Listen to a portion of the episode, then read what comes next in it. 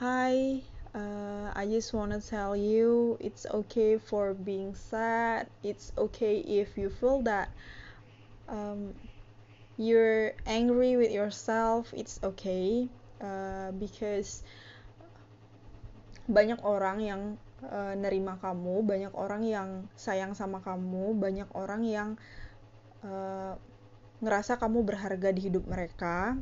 Uh, dan uh, bukan berarti satu orang yang nggak ngerasa kamu spesial semua orang juga beranggapan demikian enggak itu cuma anggapan satu orang doang. Yang kamu tahu kalau mereka merasa bahwa kamu tidak spesial dan tidak seberharga itu. Tapi untuk orang lain untuk uh, kedua orang tua kamu untuk teman-teman kamu untuk sahabat-sahabat kamu kamu benar-benar berharga. Kamu benar-benar orang yang berarti di hidup mereka. Jadi uh, teruslah berbahagia karena orang yang menganggap kamu berharga itu merasa bahagia saat melihat kamu bahagia.